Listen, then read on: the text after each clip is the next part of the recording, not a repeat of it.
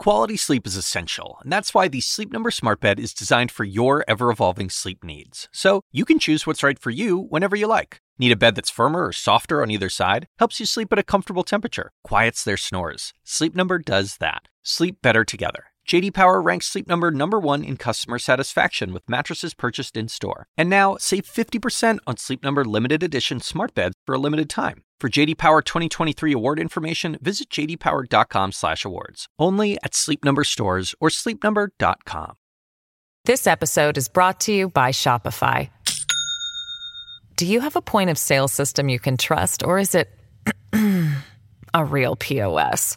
You need Shopify for retail.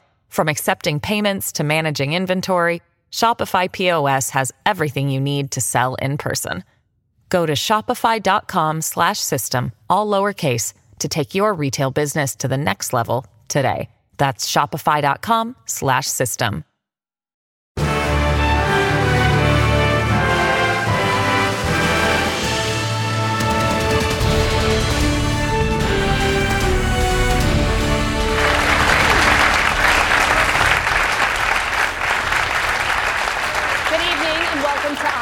the first contest of the 2024 presidential race is now just 11 days away.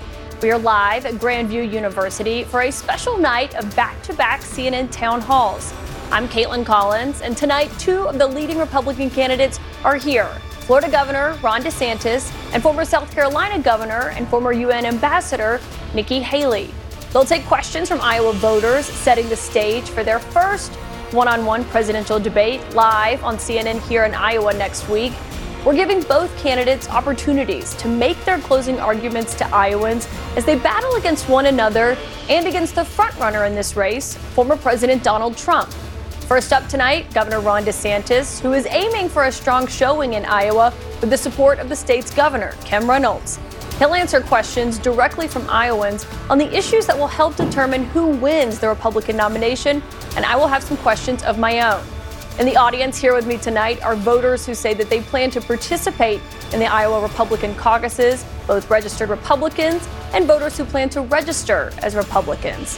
To find tonight's questioners, we cast a wide net, soliciting help from various organizations, including business groups, farm associations, parent groups, young professional organizations, religious groups, and also conservative advocacy organizations.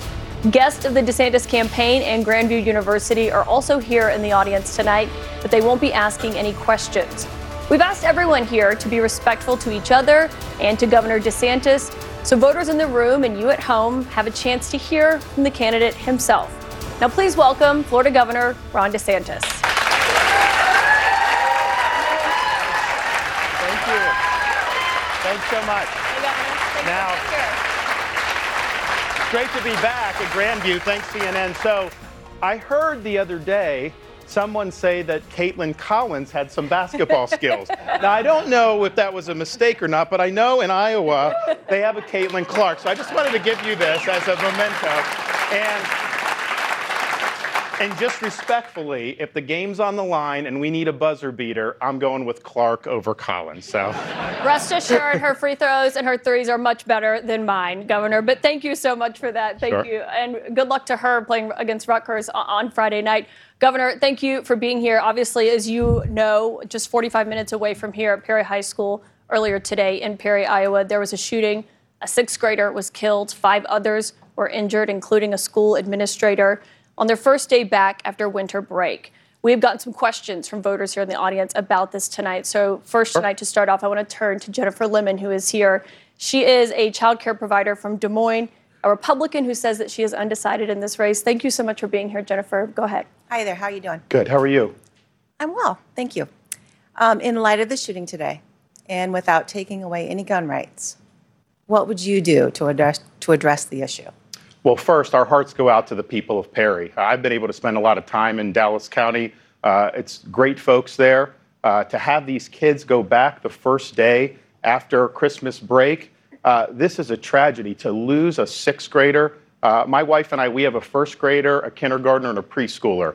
And so when you send your kids to school, you know, you want to be focused on the academics and the activities. The physical safety should not be an issue with our with our schools, uh, and parents need to have confidence in that. So I think what we'll do is support efforts like I did in Florida. Uh, when I became governor, it was on the heels of the worst school shooting that we had had in the history of the state, uh, and I was charged with implementing uh, reforms to be able to provide security for schools. So we've done every, everything but like school resource officers, uh, help with hardening, uh, but also help identify students that are exhibiting really problematic behavior. You know, one of the tragedies that came out of the Marjory Stoneman Douglas back in Florida was that before people even had identified who did it, most of the people in that community already knew who did it because there were so many warning signs. We're getting more information about what happened in Perry, but it seems like this, this student had some serious, serious problems. We do things like behavioral threat assessment to take this seriously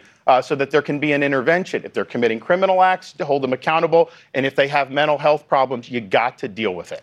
Governor, I'm glad that you brought up the laws that are in Florida because right now a state senator from Florida wants to eliminate that mandatory three day waiting period to buy a rifle or a shotgun in your state. That is one of the changes that, if it was eliminated, would undo something that was put in place after the Parkland shooting. Do you support eliminating that waiting period? I think that in, the background check should be instant. You have the you have the thing. Somebody goes, you can run them, uh, and you can see if there's a criminal conviction. If they're a felon, then obviously they ping. If they have mental health adjudication, then of course they're going to ping. Uh, but I think you want it to be instant background checks, and so that's what I support. So you don't support the three-day waiting period? You'd I think okay it should be instant. You'd be okay with eliminating it? I think it should be instant background checks. This is somebody that uh, people that go law-abiding citizens exercising their rights. Uh, you shouldn't have to be on a, a mandatory waiting period. Instant checks will do the job. I want to turn to another voter and some other issues that are here on the minds of Iowa voters tonight. This is Kurt Ellis. He is an operations manager, an operations coordinator from Grimes, Iowa, a Republican who says he is undecided. Kurt, thank you for being here. What's your question for the governor? Good evening, Governor. Donald Trump is leading by significant margins in polling, particularly here in Iowa. What do you consider a winning performance in Iowa, and what is your strategy past Iowa? Well, Kurt, uh, nobody's leading until you guys get to vote. Uh, so I actually believe in the process. I've gone to all 99 counties. Uh, I've shown up, I've answered questions. You'll see me on the debate stage next week here in Iowa on January 10th. Donald Trump's not willing to show up on the debate stage. Has he come to communities and answered questions? Has he gone to all 99 counties? Heck, has he even gone to nine counties? That's not the way to do it. So voters get to make this decision. Don't let the media pick the candidate. Uh, let voters decide. And this is a long process. I, have put in a lot of time in Iowa because I think doing 99 counties is the way it's done here. Uh, people want to be able to ask you questions, they want to be able to shake your hand. Uh, so I've done it because that's what Iowans expect to do the full Grassley. We're going to be doing a lot of stuff in the subsequent states. You got to win a massive amount of delegates, uh, and we're going to be in a situation where we're going to be competing, and it's going to be a long, arduous process. Uh, but Iowa starts it off. You guys get to make the decision. Don't let the media or the pundits make the decision. Vote for who you think could be the best president of the United States. And I'm here to tell you uh, the choice, I think, is clear. Donald Trump is running uh, for his issues. Nikki Haley's running for her donors' issues.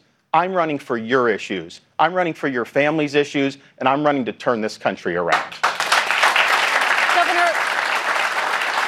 mentioned how the former president is leading significantly in polls. I know you dismissed some of those polls and say you want to see what happens on the 15th. You just referenced what you believe Trump is running on this time. You say his own issues. And you've said before that you don't think he's the same candidate that he was in 2016. What do what should voters in Iowa know about what you think a second Trump presidency, a second Trump term would look like if they do pick him over you? Well, so here, look, we, we saw what happened in the midterms in 2022. Remember, they said that this was going to be a red wave. You had a red wave in Iowa and Florida because Governor Reynolds led and because I led, and we won historic victories. The rest of the Republicans in the Senate and House crashed and burned. Donald Trump's candidates, handpicked candidates, lost because the Democrats have a playbook that they can run. It's, it was effective in 2018, it was effective in 2020, 21, 22, and even this year in 2023. So don't repeat that. The Democrats want Trump to be the candidate. They are going to talk about all the legal stuff, January 6th. That will be what the election will be about. You don't want it to be a referendum on Trump and the past. You want it to be a referendum on Biden's failures, on our positive vision for this country. I offer that. And oh, by the way, you need somebody that can serve two terms. Uh, you're going to go in there as a lame duck president, even if you could get elected. I don't think that that's how it works there. We need a change agent in Washington. We need somebody that's going to go in there, actually unwind the bureaucracy, which Trump promised to do and didn't do. We need a president that's going to stop the border invasion by building a wall, which Trump promised to do but didn't do. We also need somebody that's going to be willing to deport illegal aliens. Donald Trump said he would in 2016 he'd have the largest deportation in history. He deported less than Barack Obama did in Obama's first term. I will actually get the job done, and I will hold the Mexican drug cartels accountable for the carnage that they're causing in this country. They are killing tens of thousands of our fellow Americans. Uh, when I'm president, we're going to designate them as foreign terrorist organizations. Donald Trump had an opportunity to do that. He didn't do it. I will. Well, Governor, I'm glad you brought up immigration because we actually have a question on immigration from our next questioner. This is Joseph Howe. He is a business consultant from Des Moines who is the former Iowa Libertarian state chair. He now says he is a Republican and he's undecided. Joseph? Yeah, thanks for being here. Uh, Governor, almost all illegal migrants crossing the border carry a backpack or bag, and very few are cartel members. If you order to shoot on sight, now accepting women and children, how many innocent people are you willing to have killed to uh, kill one low level drug mule? Well, uh, Joseph, th- thanks for that, but I, but I take issue with, with the premise of that. Uh, when you're conducting military operations, you're not just doing that willy nilly. Uh, I'm the only one running for president that actually has served uh, overseas in, in, a war um, in the Iraq campaign. They didn't dress, they didn't wear uniforms. You had to positively identify. People would have hostile actions, hostile intent, uh, and then you would be able to engage. So it's going to be the same type of thing. It's not going to be, and it's anything like we do even in domestically when a police officer would engage. Uh, so it's not going to be done the way the media is saying it's going to be done. But I will tell you this I've been down there. The cartel will cut holes in the actual border wall, and they will come through uh, with fentanyl. So, my question to you and to other critics who don't say, how many fentanyl deaths are enough? Are we just supposed to sit here and let this happen? Uh, I think a president not only has a right, I think you have a responsibility to fight back against these people. I am sick and tired of seeing the carnage in this country. And in my travels through Iowa, uh, I've met angel parents, people that have lost kids to fentanyl overdose. And a lot of times, these are not drug addicts. These are maybe a college student that is stressed out during exams, so they buy a pill thinking it's going to help them get through the night, and it turns out it's laced with fentanyl. That could be enough to poison uh, that student to death. And so this is shattering families, it's shattering communities. The people in DC, they just shrug their shoulder. Uh, they could care less about what's going on. Well, I care about this. I care about defending American communities and American families. And so, yes, they have killed more Americans than all the terrorist groups in this, in this world combined over the last five years. When is enough enough? But you do think you would have the intelligence to do that? Yes, absolutely. Absolutely. Yes. Look, we have we have surveillance, we have drones, we have intel, we have a whole bunch of stuff. Th- this is something, it's a matter of will. Uh, we can do it if we want to do it. And I would note, I was the candidate that came out to do it. Now you have other candidates that are saying they want to do this. Some had opportunities to do this in the past. Others had not even supported things like border walls in the past. So we've been a leader on this issue. We're going to continue to do it. But here's the thing as Republicans how many years have we been talking about the border in various iterations? It's been going on my entire adult life. Isn't it about time we had a president that solved it once and for all? I, I will solve it Governor? once and for all. A question on immigration as well, because this is something that you've said. You said that you would take action to end the idea of birthright citizenship for kids of undocumented immigrants. Does that mean ending birthright citizenship? What is that? What does that clearly mean right. So the 14th Amendment obviously applies to U.S. citizens. It was meant to overturn Dred Scott versus Sandford, which is one of the worst Supreme Court cases in history, to ensure that African Americans were citizens, in spite of what Dred Scott had said, the decision. Now, it was never the intent to say you come illegally across the border, have a kid, and all of a sudden the kid uh, is, is an American citizen, that creates an anchor in the society so that you then can't deport the illegal uh, aliens who came in. It's an incentive to come illegally. That was not the intention of that. So, yes, we oppose, we support uh, American citizens, obviously. But when people are coming illegally, they do not have a birthright at that point. That'll get litigated by the Supreme Court. But I'm convinced the court has never actually addressed that issue. And I think we would win on the law because So that, that was not be- what the 14th Amendment was intended to do. That would be an executive order, and then you expect that it would be legally Sure, of challenged. course it'd be legally challenged. Okay. Uh, I do want to go to. And by the way, on this, go ahead. Donald Trump ran in 2016 saying he would do exactly what I just said.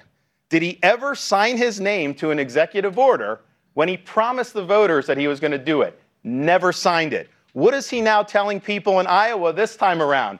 He says he's going to do the same thing that he didn't do the first four years. I mean, sometimes you can say Congress stymied you, all this other stuff. All he had to do was put his John Hancock on a, on a piece of paper, and he did not do it. So, look, I mean, when I tell you I'm going to do something, you can take it to the bank. I'm going to do it. Are you saying we've got another voter question, but just it sounds like you're saying Republican voters can't trust Donald Trump. Well, what I'm saying is if you've run before, promised things, didn't deliver, and then you're running on the same things, uh, wouldn't it be reasonable to say, well, gee, I don't know that I can take that to the bank going forward? So, yes, I think the fact that he's campaigning on something, uh, that does not mean that he would actually follow through on it. We have Mary Lou here, Mary Lou Nosko. She is a retired Army officer and educator from Nevada, Iowa. She says that she is a Republican who is undecided. Mary Lou, thank you for being here tonight. What's your question for the governor? Thank you. First of all, I want to thank you for your service, Governor. You too, I think likewise. only a veteran really can appreciate the sacrifice that you and your family made.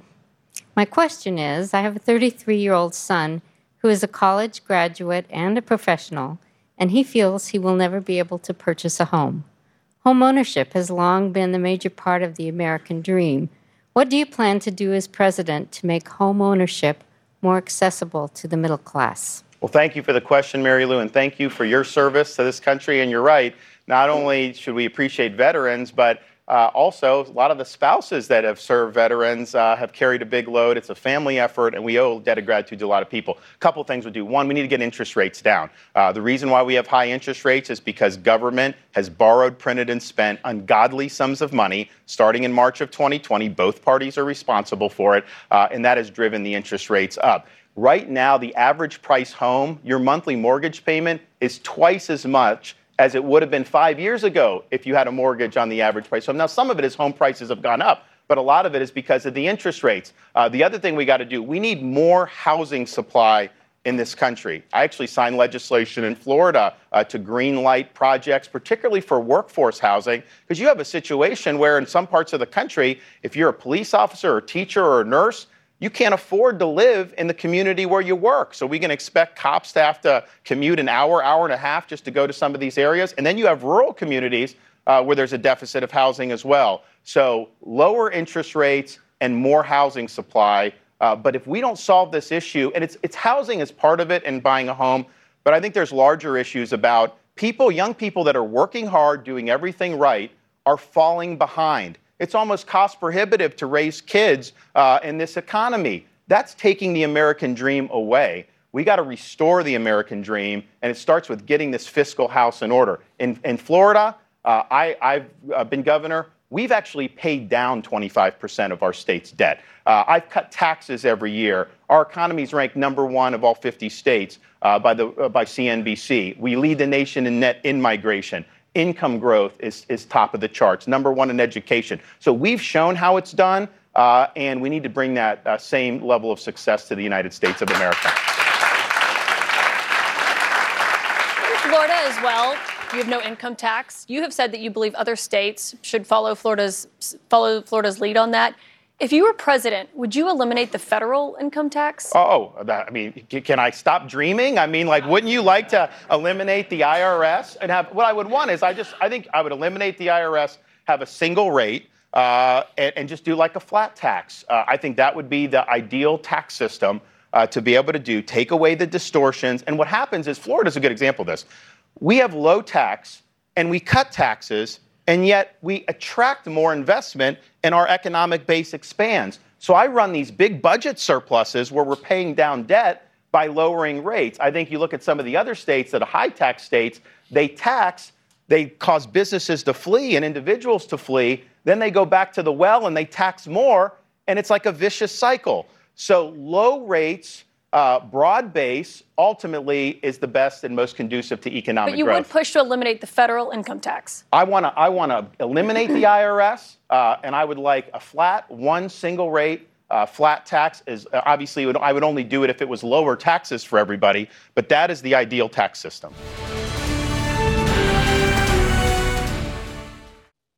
This podcast is supported by Sleep Number. Quality sleep is essential. That's why the Sleep Number Smart Bed is designed for your ever evolving sleep needs, so you can choose what's right for each of you whenever you like. Need a bed that's firmer or softer on either side? Helps you sleep at a comfortable temperature. Quiets their snores? Sleep Number does that. Only Sleep Number Smart Beds let you each choose your ideal comfort and support, your Sleep Number setting. Sleep Number Smart Beds learn how you sleep and provide personalized insights to help you sleep better. All Sleep Number smart beds feature cooling, pressure relieving comfort layers for soothing sleep throughout the night. Temperature balancing bedding is designed to move heat and moisture away when you're hot. When you're cool, they hold their energy to help warm you. Sleep better together. JD Power ranks Sleep Number number 1 in customer satisfaction with mattresses purchased in-store. And now, save 50% on Sleep Number limited edition smart beds for a limited time. For JD Power 2023 award information, visit jdpower.com/awards. Only at Sleep Number stores or sleepnumber.com. This episode is brought to you by Shopify. Do you have a point of sale system you can trust, or is it a real POS? You need Shopify for retail. From accepting payments to managing inventory, Shopify POS has everything you need to sell in person. Go to shopify.com slash system, all lowercase, to take your retail business to the next level today. That's shopify.com slash system.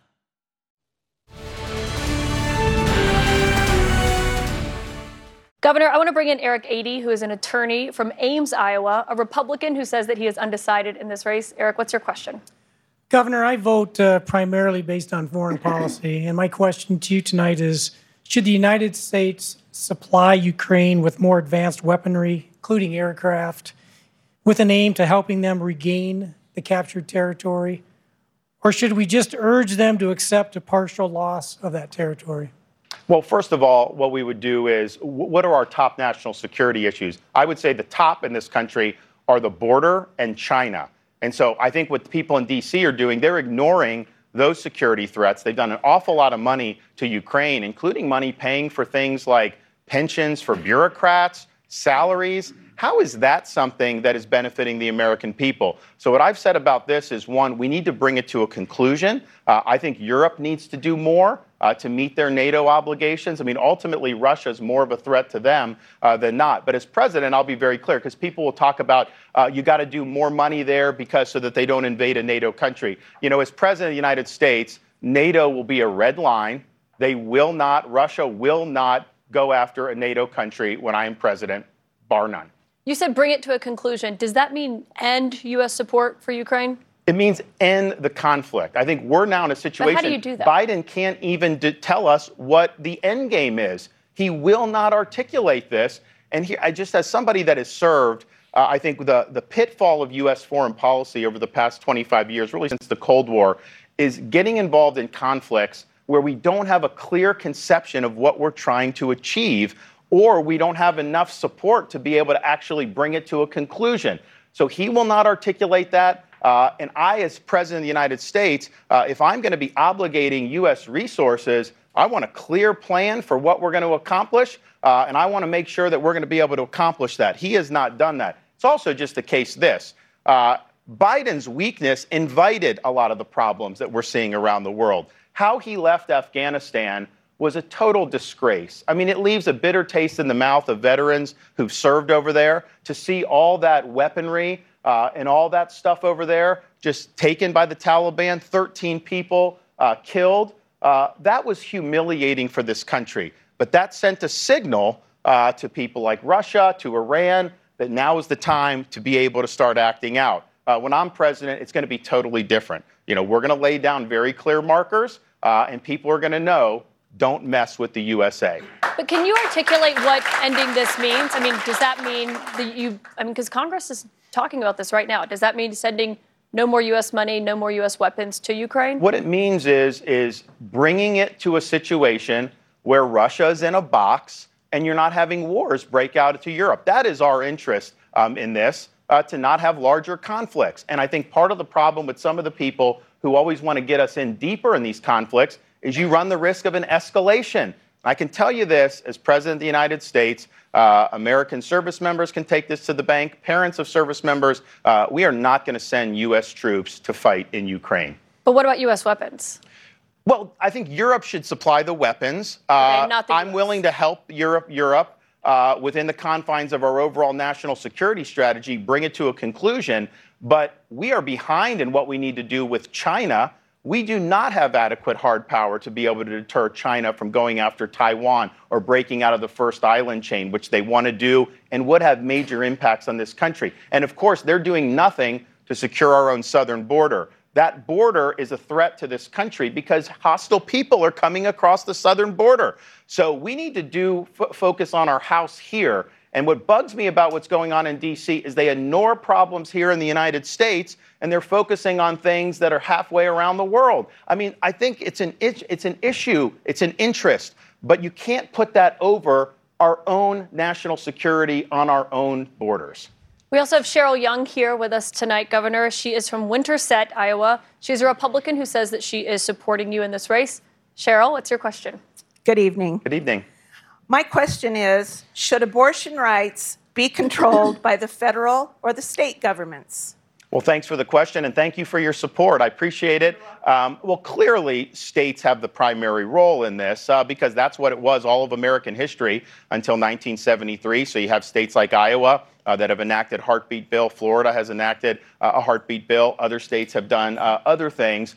Um, and so that's just, I think, where the country is right now. So we'll be somebody that will defend uh, particularly the rights of states to be able to enact pro life protections. Now, you have a difference of opinion in this primary because Donald Trump uh, has said that pro life protections, even at the state level, are a quote terrible thing. And he said that in relation to bills like what Iowa did, the heartbeat bill. Now, this is a guy that was at the March for Life in January of 2020, and he said that all life was a gift from God. He said the unborn was made in the image uh, of God. He said that there should be protections. That's what he was saying when he was president at the March for Life.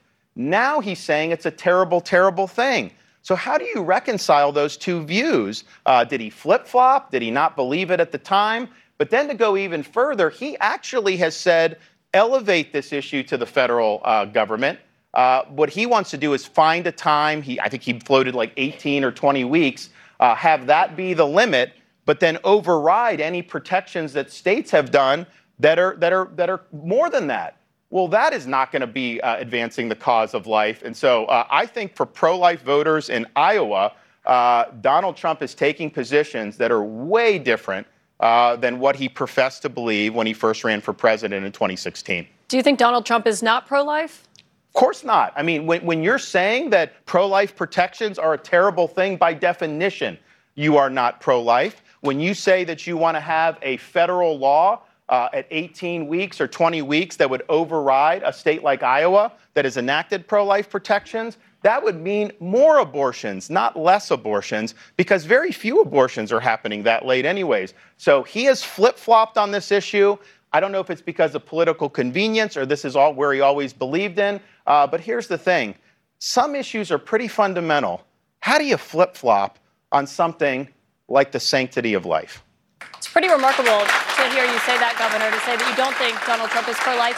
You mentioned the bill that was signed in Florida, the six week abortion bill that you signed earlier this year. That bill has exceptions, but, but those exceptions, I want to talk about them because for rape and incest, a, a woman would only have up to 15 weeks to get an abortion, and only if the woman brings a police report, a restraining order, medical record, or a court document to her appointment.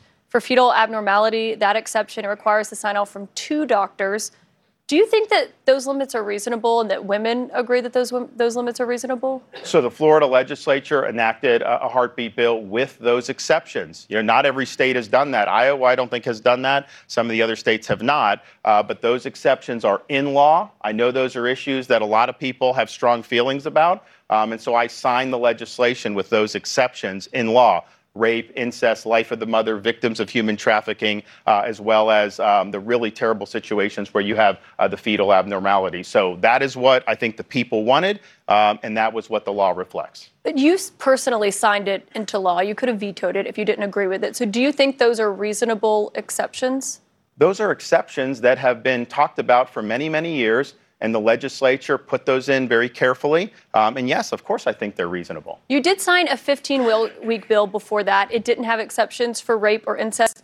If you are president, you've said that you would support a 15 week ban. Well, here's the thing, though. Federal the, ban, the but would it why, include those exceptions? But the reason why it wasn't is because there was no reason required at all uh, for up to the 15 weeks. And so that's why they didn't put it in. When you're talking about a heartbeat, it's just a different, uh, there's a prudential judgment that the legislatures are making. Uh, but I've said I support exceptions and would support exceptions. We, I want to bring in Ronald Lanel, and a Medicare insurance agent and a retired farmer from Ankeny, Iowa. Thank you for being here, Ronald. He is a Republican who says that he is supporting Nikki Haley in this race. He is also a Vietnam veteran, so thank you for your service as well. What's your question for the governor? Thank you. First off, uh, from one veteran to another, I respectfully thank you for your service to our nation. Likewise, thank you. Appreciate you. Please give me your definition of patriotism. Did the January 6th insurrectionists display patriotism as some of them claim they did? No, of course not. I mean, that was not a good day for the country. Um, I think the media has taken that, and I think the left has taken that and really tried to politicize it, but it was not a good day for the country. You know, patriotism to me um, is willing to put yourself out there uh, and put service above self. I mean, you served. Anyone that serves in the military, they're writing a check payable to the United States of America for an amount up to and including their life. You don't know where they're going to send you. You don't know what you're going to be able to do. But when you're doing that, uh, you are you are pursuing a higher purpose. And so to me, that's noble. We've had a lot of problems in the military now with recruiting. Recruiting's at a generational low uh, in this country since the Vietnam War. I think there's a lot of reasons for that, and I will rectify that. Uh, but part of it is we haven't had a president elected who's been a veteran since 1988 uh, a, a, president that served in a foreign conflict. So I would be the first to do that. And part of what I'm going to do, I'm going to take out all the political, the woke, all the nonsense out of the military's commander in chief day one. Uh, but we are going to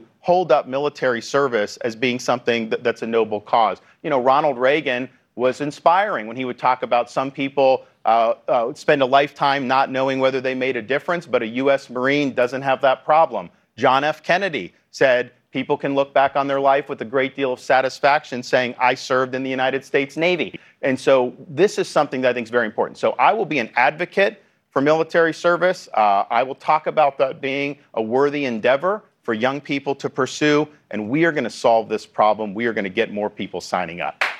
You're running for president, obviously. Ask you about the limits that you think you would have as president. The former president keeps claiming that he can't be prosecuted for anything that happened while he was in office because he has presidential immunity. If you are the nominee and if you're elected president, do you think you would have blanket presidential immunity? Well, look, I mean, I'm going to, uh, you take an oath to support and defend the Constitution.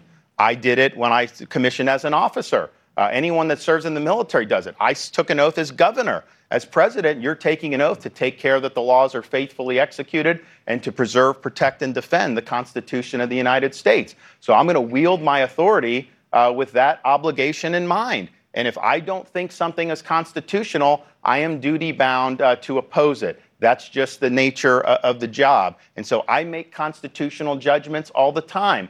Uh, doesn't mean a court always agrees with it, but I'm going through that analysis. So, for example, if Congress sends me a piece of legislation that I think violates the Constitution, even if I think it's a good idea policy wise, I am duty bound to veto it. Uh, and I will do that. So, you're going to see an energetic executive I'm going to wield Article 2 power to the fullest extent to be able to advance the agenda that I'm running on, and we're going to be able to deliver big victories. Uh, but that oath means something to me, uh, and I will satisfy that oath of office. And by the way, you know, you look about what's going on now.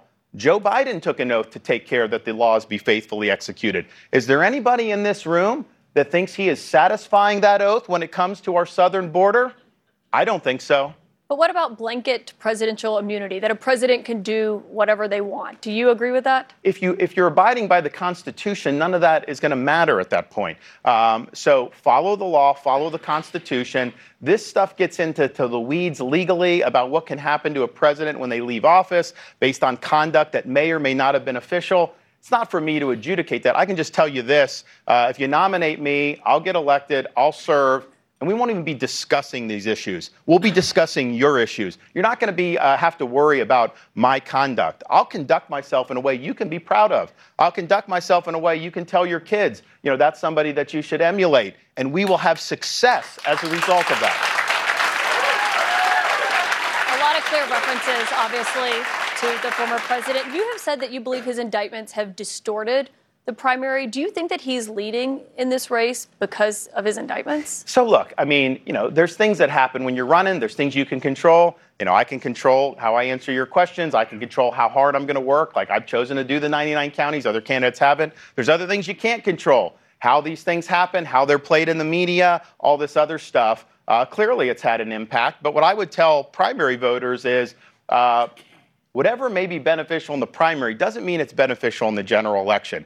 And I think a 2024 election where the Democrats get to run against a candidate that is going through all this stuff, that is going to give the Democrats an advantage. Don't have to agree with any of the stuff that was done. That's just the reality. And we end up in a situation where we're putting the future of the Republican Party and the future of the nation, perhaps, in the hands of 12 jurors in heavily Democrat DC, which is likely to be a very stacked left wing jury, that if they somehow convict, then the Democrats are going to win the election. Why do we want to even go down that road? Don't let's focus on your issues. Let's focus on Biden's failures. Let's focus on how we're going to be able to turn this country around. Uh, I'll be somebody that's focused on that. But then, even more importantly, as president, uh, I'll be disciplined and determined to deliver on all those things. It's not going to be about me. Heck, when I'm not out there doing the job, I've got young kids. My wife and I will be back home. You know, we'll be doing stuff, raising our family. That's going to be the extent of what we're doing. We are going to be laser focused on your issues. Governor, stick around. We have many more voters' questions for you. We'll be right back in just a moment with more from Republican presidential candidate Governor Ron DeSantis.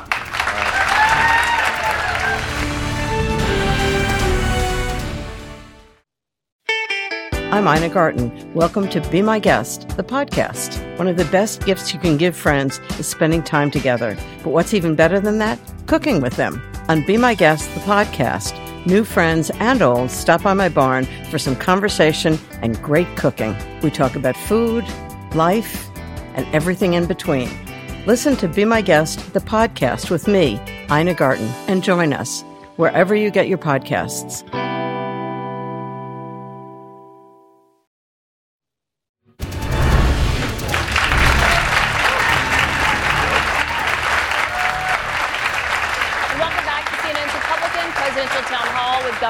DeSantis.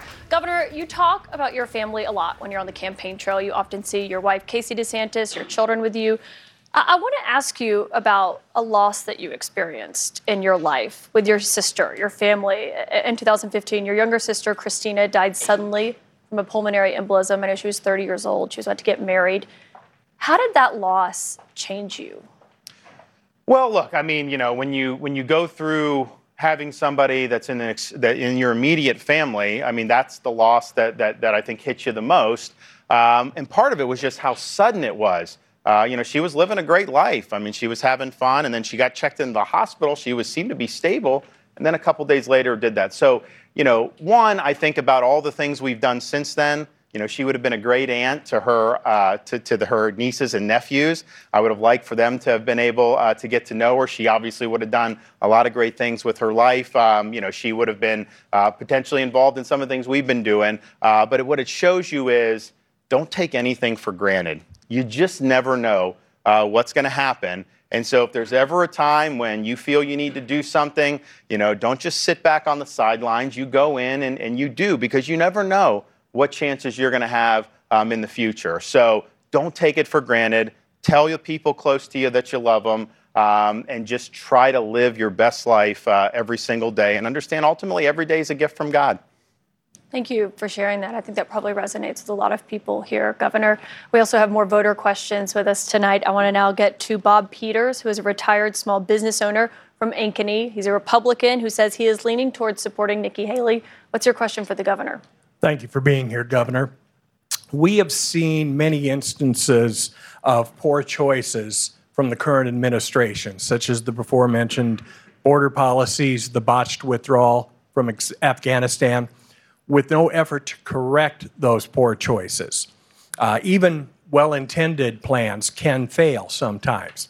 Can you give me an example where, as governor, you implemented a plan that did fail and how you corrected that? Sure. Um, you know, I think if you look back, uh, what happened with COVID, I mean, the large story is Donald Trump and Anthony Fauci plunged this country into lockdown. Florida led the way in dragging this country out of lockdown. And part of the reason we did that is because I looked at some of the things that were recommended that we had done. So, for example, not have elective procedures at hospitals. They said there's going to be too many people in the hospital. Well, I do this for three or four weeks and our hospitals were empty. So I said, you know what? The data doesn't support that. We're opening it up. We protected nursing homes and we've got 4,000 long-term care facilities. We didn't want it ravaging. We did testing. We, we, we limited people going in to not have a big outbreak, which did save lives. But those restrictions carried on for weeks and weeks and weeks. And then you had to start balancing okay, this virus is significant. We obviously are sensitive with elderly people, but shouldn't we be giving them the decision making about having family visitation and all this stuff? Are we as the government going to make that decision for them? You know, so I made the decision. I think we were the first state in the country to say, you know what? Let them make these decisions about this because there is more to life than just one virus. Uh, the human connection that people long for.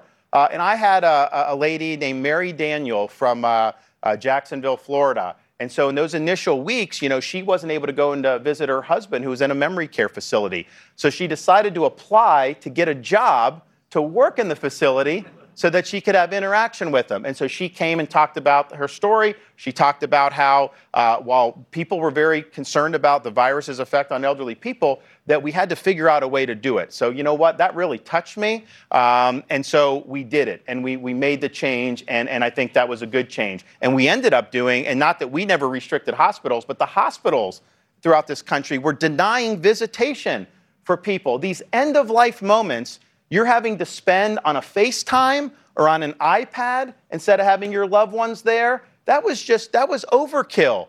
And that left, these are tough issues anyways, but you have a little bit of sense of closure if you're there and you can say goodbye, if you can hug your loved one one more time, if you can do those things that require that human connection. And that was taken away from so many people. So we did legislation in Florida called No Patient Left Alone Act. You have a right to have your family members present with you when you're in the hospital, particularly when you're in those sensitive end of life situations. That's the right thing to do. Uh, and we made sure that we were looking at the whole picture and making sure that we had this very important human a- interaction respected and protected.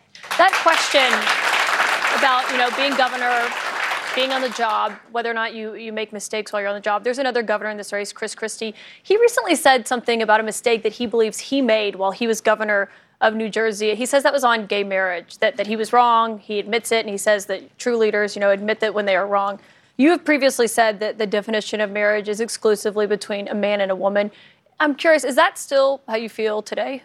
So that, that's just what marriage is with the church, and I respect the Supreme Court's decision. We've abided by that in Florida, even though our Constitution defines it uh, as between a man and a woman. But I think what we need to recognize is, you know, you are going to have people try to wield power against our religious institutions and try to marginalize them simply by upholding uh, the biblical definition of marriage. And so I'm going to protect those religious institutions to be able uh, to do what has always been done uh, in terms of how they consider uh, marriage as, as a sacrament. So, so, so in terms of the church, uh, that's just what it is. Now, in terms of the Supreme Court's decision with civil law, you know, the state, we had a different policy. This was before I was governor. Um, and so the state of Florida has respected that.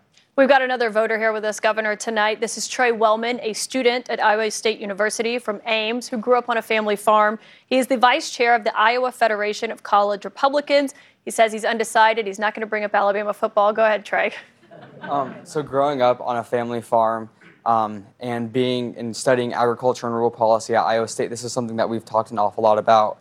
For many years, rural areas have been declining in population, which can lead to poverty, limited opportunity, and higher prices. What do you think are the reasons for this, and what will you do as president to build up rural communities and their populations? And you said you're Iowa State? Iowa State, yes, sir. Um, I was at the game this year. It was, it, was a, it was a tough one. But you have a lot of Florida high school players uh, on the roster, so I appreciate it. And of course, the governor here is an Iowa State grad, so I didn't say anything cross about Iowa proud. State. My son, incidentally, so you know, you all in Iowa have this machine shed restaurant. Uh, my wife and I, we do like Cracker Barrel with the kids. We were going to do that, and I was like, we got to try Machine Shed. My son's five years old. He's like a sports nut. He got a checkered board modeled after the Iowa, Iowa State football field. So he now loves Iowa State because he has that checkerboard. Uh, and then he also he also has gotten to see the Iowa Stadium, and we were at a, we were actually watching the Iowa game uh, uh, with some supporters in Ankeny uh, over the weekend, and so they got him a nice Iowa shirt. He's got Iowa socks and everything. I was on the campaign trail with him the morning of the Iowa Michigan Big Ten game. And I didn't rehearse this with him. He came up on the stage with me. I have the microphone. And I said, hey, buddy, who's going to win Iowa versus Michigan? And I'm moving the, the uh, mic down to him. And I'm thinking to myself, oh my gosh, if this kid says Michigan, he's going to get booed here in Iowa at five years old. He was so clutch. He's like, Iowa. So he was really excited about that. Now, to get to your question, um, rural communities are part of the backbone of America. And I've been able to see that firsthand traveling to all 99 counties in Iowa. I've also been able to see it in my home state of Florida. I mean, some people that aren't from Florida, you know, you think South Beach, or you think uh, the attractions in, in, Orlando, or you think if you're in the Midwest, a lot of these places Florida, are great areas. But you know, we have a lot of rural counties in our in our state. I was the first governor to do public events in all 67 Florida counties. There were people that had never seen a governor before in some of our rural counties. We've worked to do rural broadband, infrastructure, uh, things that are really, really significant. So, a couple things. One, uh, I understand the importance of agriculture for our country. It's not just an economic issue. Food security is a national security issue. And I think we're more secure and better when we have family farms that are viable and that can pass that down from generation to generation. I don't want everything to be massive corporations. We need to eliminate the death tax on these farm, family farms so that they can pass it down without getting taxed. We also need to recognize that the cost of government when bureaucracies run amok, like they say, you know, in Iowa, you had to go to the Supreme Court. There's a puddle on your property, and that's waters of the United States. EPA can come in and have federal jurisdiction. No way. That is not right. But that use of bureaucracy benefits the entrenched big companies at the expense of the smaller companies. So I think part of the answer for rural America is small business and the emphasis on that. And I think that's the backbone of whether our economy is going to succeed or not. You know, you got these guys on Wall Street, Silicon Valley, you know, that's fine. Uh, but if we don't have those small businesses in these local communities that are able to succeed, we're not going to have the American dream. We have another voter here tonight, Chad Ryan, a hospice chaplain from Huxley, Iowa, a Republican who says that he is undecided in this race. Chad, what is your question for Governor DeSantis? Governor DeSantis, thank you for being here. I would like to hear you answer this question in a spirit of civility and humility. If you become president, what is one aspect of President Biden's leadership that you would hope to emulate? Well, thanks a lot. I appreciate that. Um, look, we've got a myriad of policy differences. Um, and, and I think I, I, think the results have been very, very poor. So I think on the policy, you're going to see you're going to see differences. I'll tell you this though, you know, we had a hurricane hit Category Five, Hurricane Ian in Southwest Florida. Some of you you know because some of you have been down there, um, and it, it, devastated Southwest Florida. It knocked out a bridge to Pine Island. It knocked out uh, the causeway going to Sanibel. We had millions and millions of people uh, without power. Um, now we had a great response. We had everyone lined up uh, quickest power restoration in history, search and rescue, all these things. Um, you know, Democrat in the White House with the media who would love to do it. Um, you know, he could have tried to politicize it. Um, I'll give him credit. He didn't try to politicize it. I think when you have situations where there's national tragedies or disasters, um, trying to politicize it doesn't work. You got to put the people first. And I will notice, with respect to the media, uh, the media, the national media, they were down there. They, they wanted to make it an issue politically. I mean, I was running for reelection. That's what they wanted to do. When they're asking and people are saying, oh my gosh, They, they had all these rescues. All the power went on in record time. We even rebuilt the bridge to Pine Island. People said it was going to take six months. We took control of it at the state level. We rebuilt it in three days. Once they saw, the national media saw that things were going well and that people were appreciative of the response, you couldn't find national media outlets in Florida if you had a search warrant. They did not have a story. Their story was to try to create conflict uh, and to try to try to demean the response. So that's just the reality. But I will say this: you know, the, the White House under Biden, they worked with us uh, to put the people first. And as president, uh, when we have these national disasters, I don't care if it's a Republican governor like Kim Reynolds, who I'm very close with, or a liberal governor like Newsom, who I've got some differences with. when you have these situations, leaders got to lead, and you got to put politics aside. I think we're always happy when disaster responses go well, Governor. Uh, we've got another voter here, Deanna Bozen. She is a psychiatrist from West Des Moines, a Republican who says that she is undecided in this race. What is your question for the governor, Deanna? Hi, Governor DeSantis. Hello. I have a question for you on mental health. Lack of adequate health insurance, which covers diagnosis and treatment of mental health disorders, is a significant problem for millions of Americans. What are your plans for addressing this issue at the federal level? Well, thank you, Deanna. I, I, think this is a huge issue. And this is an issue that in every corner of Iowa, people are asking about. I mean, this is not just something where a few people are talking about it because we've seen this issue all across the country. We're going to do a couple things. Uh, one, we're going to support efforts like we did in Florida uh, to provide more mental health resources in our schools. You know, sometimes there's a stigma about seeking help. Uh, my wife, the First Lady of Florida, has launched a program to focus it more on resiliency. Um, and it's something that athletes, famous people have gotten behind and talked about. Um, and it's created, I think, a lot of positive feedback with that. One thing we're not going to allow, though, in the schools, or we shouldn't allow, is the politicization of mental health or to try to use mental health to advance an agenda. And unfortunately, you see examples of this. There's like woke ideology in some of this. Can we please not try to politicize everything in this country? So I think for the youth, I think it's important. The other thing I think is really important, we need to do a better job for our veterans. We have 22 suicides a day uh, still uh, with veterans. And as somebody who served post 9 11, we didn't have a draft. You put a huge burden on a very small percentage of this country. People did multiple deployments uh, Marines, Army, Special Forces. That is not normal to be deploying that much. You are going to come back. People are going to have invisible wounds of war. We do good about seeing if somebody has a physical wound. We haven't done as well about those invisible wounds. So, how do you deal with it?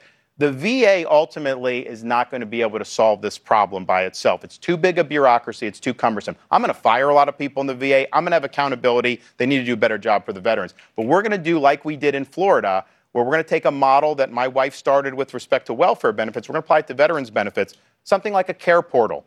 Veteran goes in, maybe they have post traumatic stress. Okay, the VA can do what they want, but they put that in this portal. We're going to invite veterans groups, charities, churches, businesses, individual volunteers, people that want to help the veterans. It's going to go out. Guess what you're going to see? You're going to see these folks come. They're going to offer very quick help. Sometimes it's mental health services where we have veterans clinics around this country. I've got charities in Florida that train service dogs to be able to help veterans who have symptoms of post traumatic stress. And you know what? The suicide rate goes down. Maybe it's something as simple as somebody that lives in the neighborhood that's part of this portal they say that this veteran's having a tough time. Maybe they just go to his home and say, you know what, I just want to see if you're okay. Can I take you out to lunch? That can be something, just the fact that you show you care, that can be enough to avoid a suicide right there. But the bureaucracy is not going to save us. We need to use the VA uh, as a conduit for all these other great resources because in every part of Iowa and in every part of Florida, and I think most parts of this United States, people value the service of these veterans and they want to help. We just got to link the veteran to all the services that can be utilized and all the resources that are out there. Governor, we've got another voter question for you. This is Tamara Thomas, a mother and grandmother from Van Meter, Iowa, a Republican who is also undecided in this race. Tamara, what's your question for the governor? What do you think is your biggest strength that you have if you are voted to be our next president? Is it Tamara? Tamara, you got it. Uh, Tamara, okay. Well, thank you for the question. Van Meter, Iowa, interesting. As a young kid who liked baseball, One day in Dunedin, Florida, where I grew up, there was a famous guy from Van Meter that was there signing autographs named Bob Feller, uh, one of the fastest pitchers ever. But, you know, when World War II it had interrupted his career, most of these ball players were part of like entertaining. They could just play ball and entertain the troops. Bob Feller said, Nope, I'm going to war. So he served in combat and served with distinction great American, and Van Meter should be proud of Bob Feller. Um, look, I think that uh, my strength is that if I tell you I'm going to do something, I don't just say that flippantly. I'm not just saying it to win an election. There are things I could be promising that would probably get me some more votes that I know I couldn't deliver on. So if I tell you I'm going to do something, you take it to the bank, we are going to deliver on it. I'm the only one running for president that has delivered on 100% of my promises. In fact, I over delivered on what I promised. How often have you elected somebody president that has over delivered on their promises? Not very often. And I'll fight for you. All the people that are causing these problems, I'm the only one running that have beaten these people, whether it's the teachers union with school choice, whether it's beating Fauci on COVID, whether it's beating people like Soros on crime, whether it's beating the Democrats ensuring election integrity, while it's beating the left and banning China from buying land. On issue after issue, I've delivered results. Leadership is not about entertainment. Leadership is not about showmanship. Leadership is about articulating a vision, implementing that vision, and delivering results for the people that you represent. I will be results focused. Governor, we've had a lot of great voter questions here tonight. Obviously, the caucus is just 11 days away. You said previously that you believe if Donald Trump does not win Iowa, that he'll say the caucuses were stolen. What if Republican voters believe him? Well, no, they're not. I think Iowans know that this is an important process. I think Iowans know there's a lot of work that goes into it. Uh, it's going to be done very well. You've got a great state party. You've got a lot of great people, and you just have honest people here. Um, you know, this is, you know, I've been traveling around all 99 counties. People say all, all the problems in the country, you know, how are we going to be able to do it? There's a lot of pessimism out there. But I can tell you this meeting Iowans in every corner of this state, I see people that are patriotic, hardworking, God fearing, this is the backbone of this country, and this is the formula to be able to reverse the decline of this country. We can do it. Decline is a choice. We have it within our power uh, to take this country in a different direction and to make sure that we are not the first generation of Americans to turn over to our kids and grandkids an America less prosperous and less free than the one we inherited. I'm not going to sit idly by and watch the managed decline of the United States of America. Thank you, Governor DeSantis. Thank you to all of the voters who asked questions here. Stay right here because coming up next on this stage, Republican presidential candidate Nikki Haley with t- for her town hall with Erin Burnett. All right. Thank you. Good job. When you work, you work next level.